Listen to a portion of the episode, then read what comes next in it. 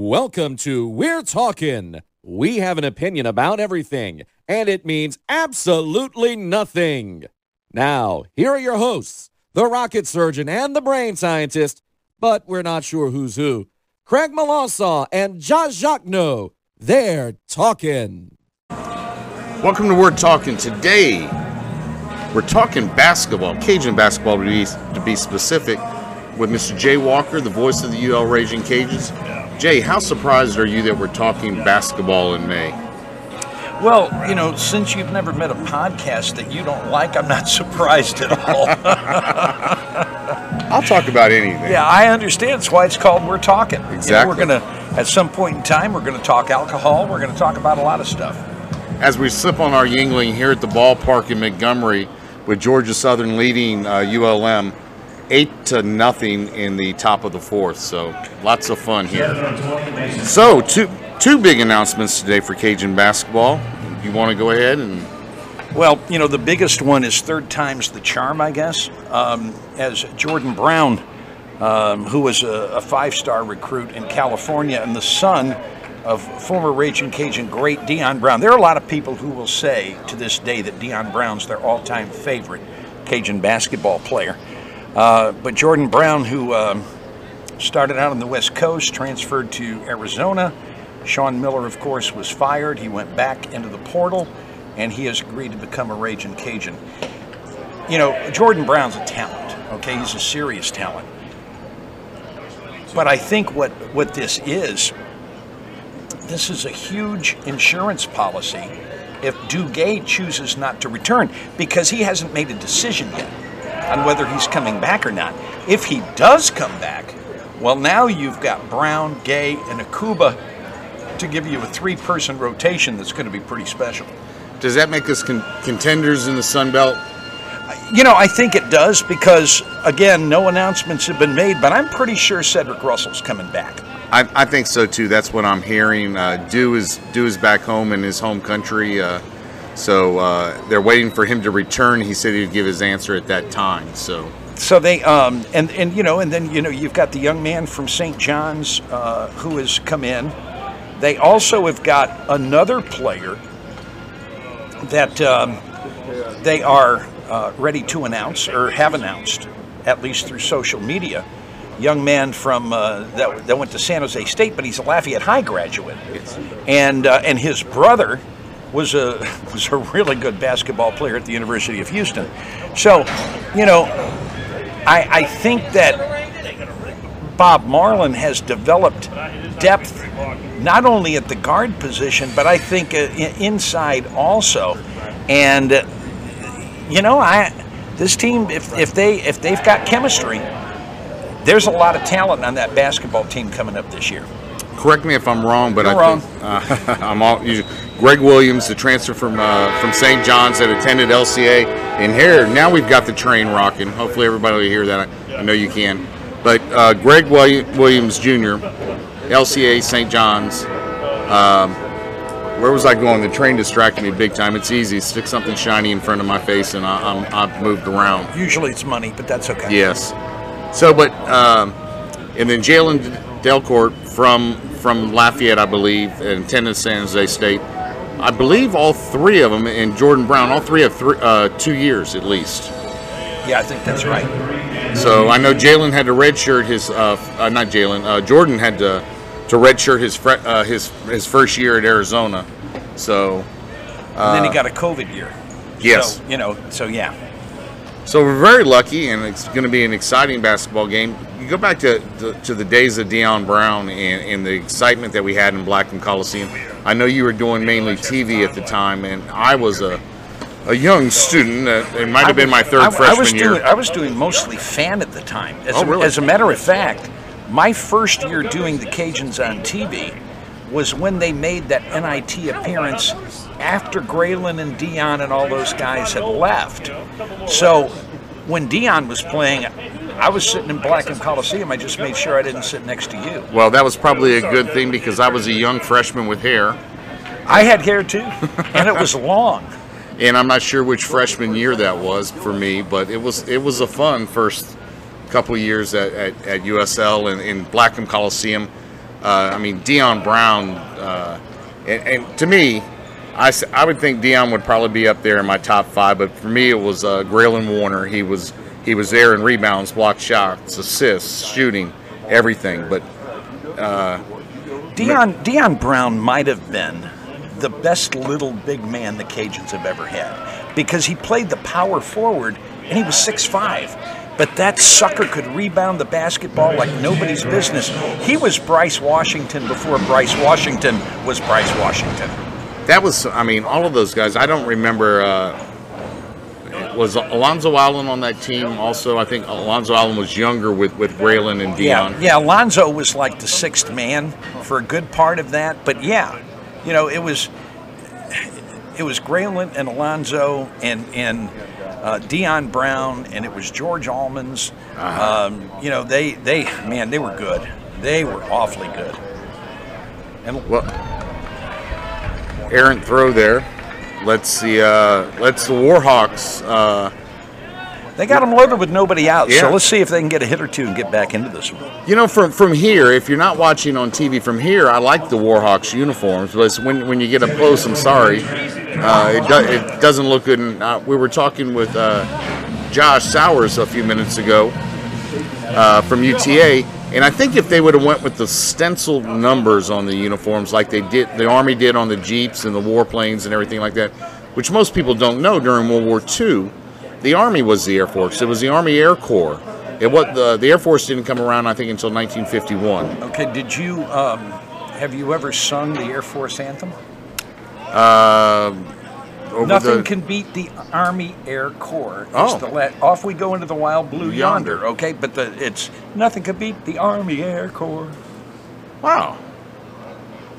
Jay dropping knowledge on me today, as he normally does. Look, when you're as old as I am, there are just some things you know that other people don't. well, it's uh, it's fun. I, I don't want to go away just yet, uh, but we're going to spend a few more minutes talking Cajun basketball and the history. Now, who were the guards on that team that were? Uh, who was the point guard? Almond Almonds was kind of a combo guard. Um, the year after those guys, when some of those guys left, but Almonds was still there. Drexel Allen. Drexel Allen. Okay. And, and I think maybe that last year that Drexel was maybe involved there, um, but but man, it was those. It, it, it was it was Dion Brown, Graylin Warner, Alonzo Allen. They they and and of course one of the most underappreciated Cajun players maybe ever because of the publicity the other guys got, and that was Dan Gay in the Oh. middle. Dan Gay was a huge force. He he works for uh, uh, one of the European basketball uh, leagues overseas right now. Very nice. He came into a reunion a few years back. Himself, Graylin Warner, and Dion. All those guys came in. They were honored. I think it was the uh, '84, the '84 NIT team was honored that year or something. But uh, Dan Gay was huge. Where was Johnny Collins in the mix? That's another name. Johnny Collins was a guy on the first couple of NIT teams that the, that the Cajuns had. He was more with the Dion Rainey bunch um, than he was with, with Dan Gay and, the, and, Okay. and, and, and Alonzo and, and Dion Brown and Graylin Warner. But, um, you know,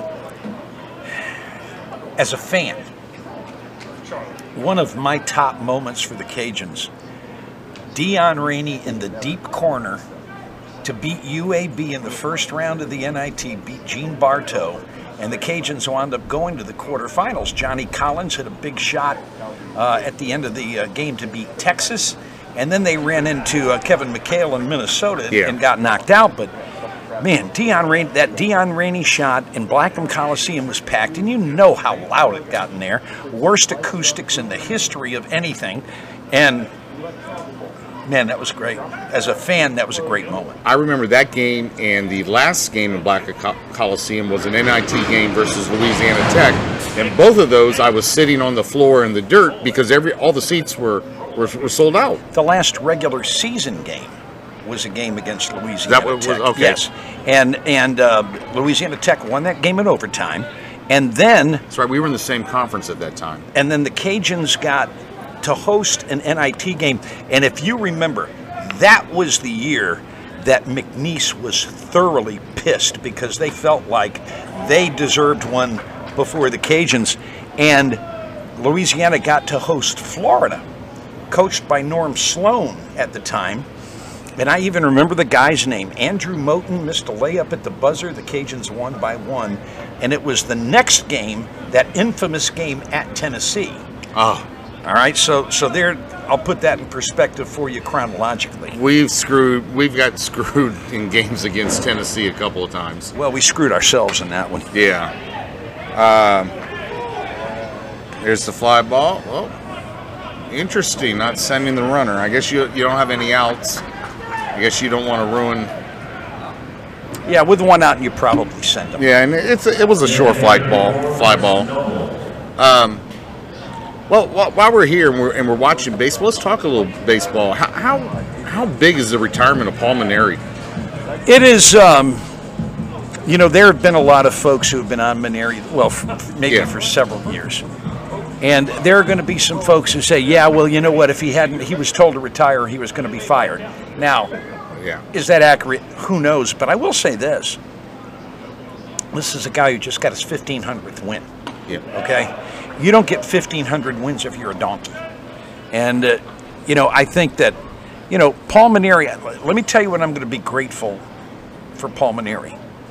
When he became the head coach at LSU, he decided to go ahead and start playing the Cajuns again.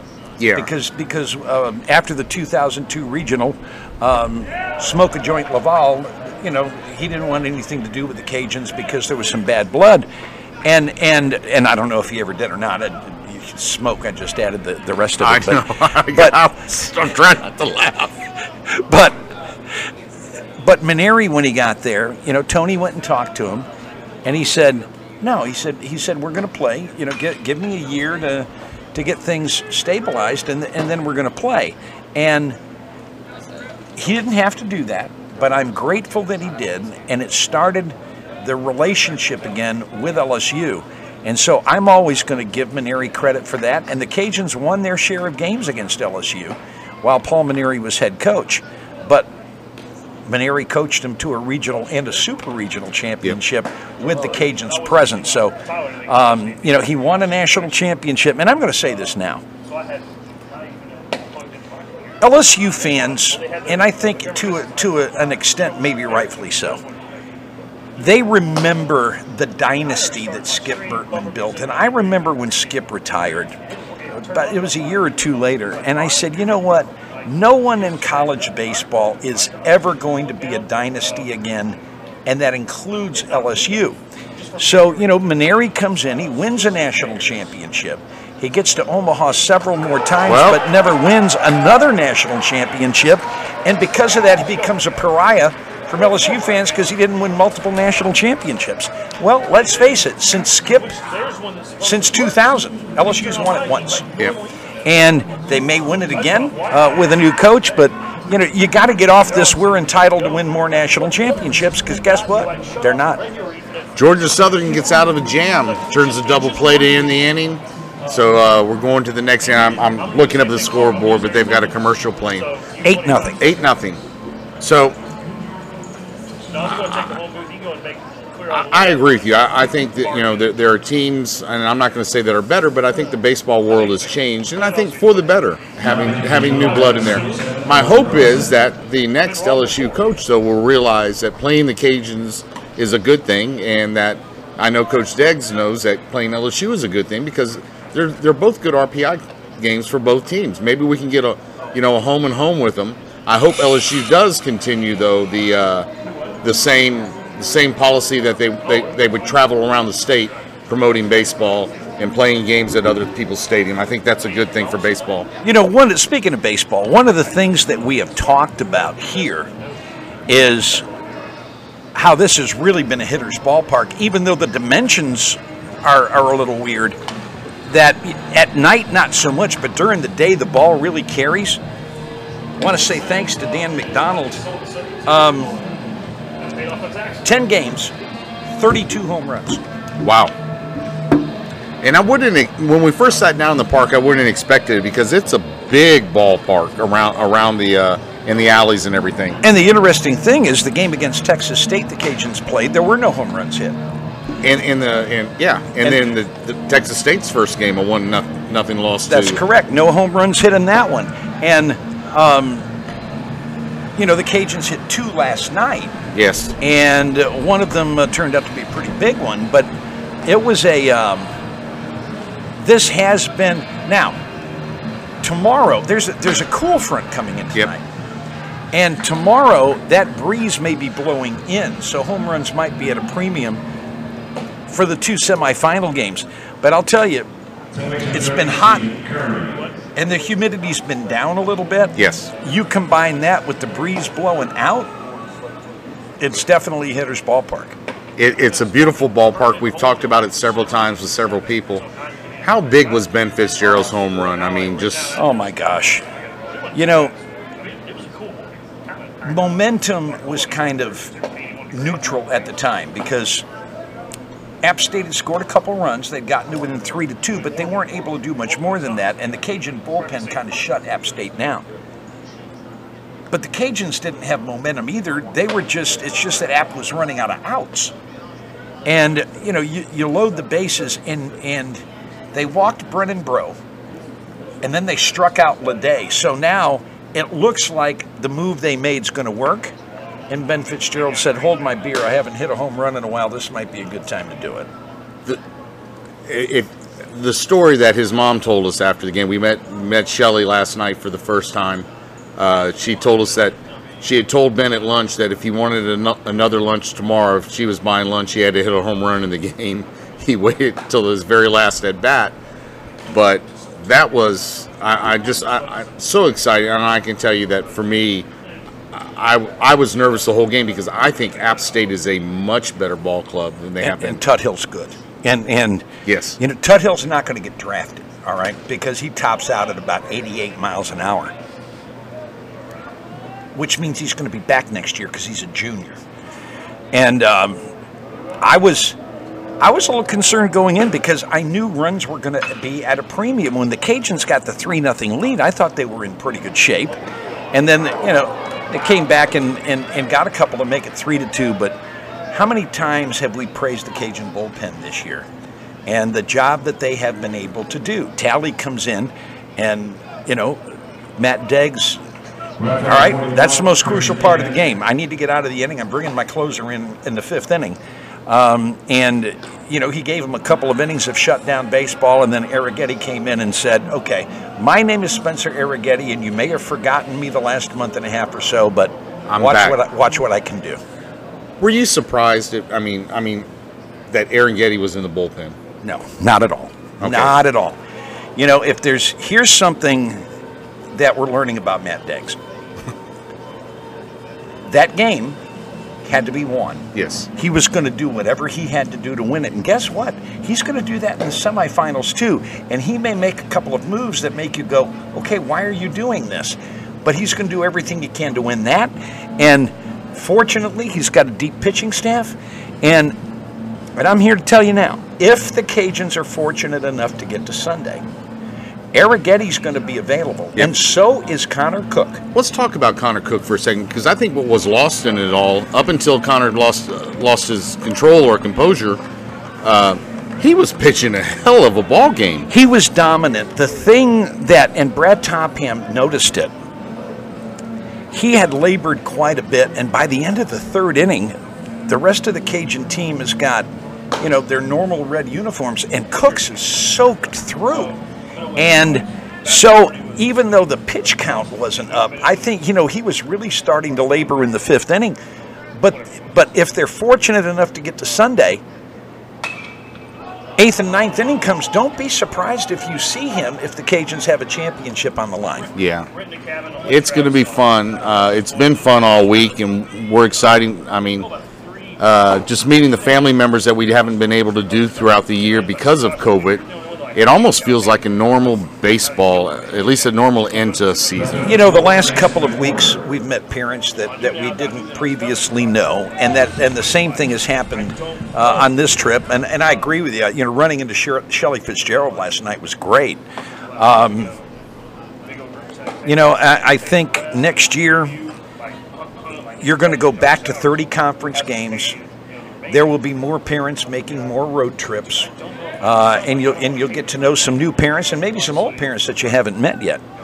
Um, but but it has the last three or four weeks of the season has really felt almost normal again, and that's and that's great. You know, I I made the comment I think toward the end of the season, uh, and and I it might have been on. Um, and I think it was on uh, Inside Eagle Nation that Yep. I did with Colin and Danny and uh, and Mike Hammett and Brant, Brant Freeman and Josh Sowers they said, you know, what what are you thinking coming into the tournament? And the first thing I'm thinking is I'm grateful because before the season started, we didn't know if you know how many games were going to be lost to COVID, and we weren't, you know, we couldn't have many fans in the stands, and every week you're getting tested two and three times a week. Your student athletes are, and and you're hoping, you're holding your breath, hoping you don't get a negative test. As it turned out, we missed one conference series, and that was App State and Coastal Carolina. We got everything else in. So if there's anything that fans ought to be this year, it should be grateful. Yes. And if the Cajuns don't win the championship, fans are going to be pissed off, and they're going to be. Be, be, be grateful you had a season to begin with. And if your team does win, then oh my gosh, what lagniappe is that? You know, last year after uh, college baseball was shut down, I still had the MLB package, and they offered me a refund and all that things. I said, well, let's wait and see what's going to go on, on with the season. But I can tell you that first 30 days of Major League Baseball, I probably watched parts, not all full games, but I probably watched 85 games or more. And that for I was just so desperate for baseball, and it was so much fun for me. Uh, thankful. Yeah, and and you know we're we're getting a full major league season this year, but college baseball. Gosh, I remember the day that I was on the radio, and they decided to uh, cancel the Sun Belt tournament, and then they said, okay, we're canceling March Madness, and before the end of the hour, they had canceled spring sports as well, and what a gut punch it was, you know, for for everybody, and that and that included me um, the fact that we got games in this year, you know, we got 12 of, of a possible 14 football games. We had 25 out of what normally is 31 regular season basketball games plus the tournament. And we got 52 baseball games in in the regular season, even with a couple of rainouts. And we're still playing baseball. That's just wonderful. That's just that's a wonderful thing. You know, I know we talked about. It. I don't remember if it was on, on one of these or if it was just us sitting around one night after the after the games. But to me, it, it feels like it feels like it's been the season went by so quick, but at the same time, it seems like opening day was years ago almost. I mean, it's one of those things that's kind of an oxymoron, but I'm I'm probably oxymoron all the way. So Well, moron part of it anyway. Yes. Yeah. No, this is this has been great. This this tournament's been fun, and I'm going to say it again. Cajun fans next year, make your plans to come here. Great city, great ballpark, great food, great drink. It's park your car when you get here, walk everywhere you need to go. The people from the Biscuits who have been here to help run this thing have been tremendous. This has been a very kind of laid back tournament as far as, you know, I, I was talking with uh, Nancy Asheroff, who's the senior associate commissioner, just a little while ago. And, and I said, one of the things that's been great is wait, where's your pass? Wait, where's this? Oh no, you can't bring a beer into here. Yeah. You're gonna. We haven't seen that. We've had people who who have, who get it, who have been cooperative. They've been great. What the merchandise place here Oh. is amazing, folks. I know. Oh, I wish we had it in Biloxi and Pensacola. Well, you know what? If, if you're a beach person, I, Yeah. I understand. But doggone it, this is a great city to have the tournament. It's a great ballpark, and I, I hope we're able to grow this thing and stay here for a while. You know, you talked about the merchandise uh, area there, uh, store. And it's amazing to me because when you ask people, you know, how late are you going to be open? They usually tell you, you know, till the seventh inning or something. But the merchandise store has stayed open till the end of the games, until all the fans have left. We were able to buy our stuff on the way out, so we wouldn't lose it during the day and do things. It's been a great opportunity. Now, I've, I've, I've enjoyed this a lot. I'm going to enjoy it more if the Cajuns can win tomorrow and Sunday. But this has been a great tournament. And, and you know, the, the pool play criticisms, look, it is what it is. It wasn't supposed to be all 12 teams. They made the best of a bad situation. That's going away next year. And those folks who have criticized that, you need to walk a mile in somebody's shoes. Yeah. Because once again, you're complaining about, oh, there's a couple of meaningless games being played. Guys, we didn't know we were going to have a season.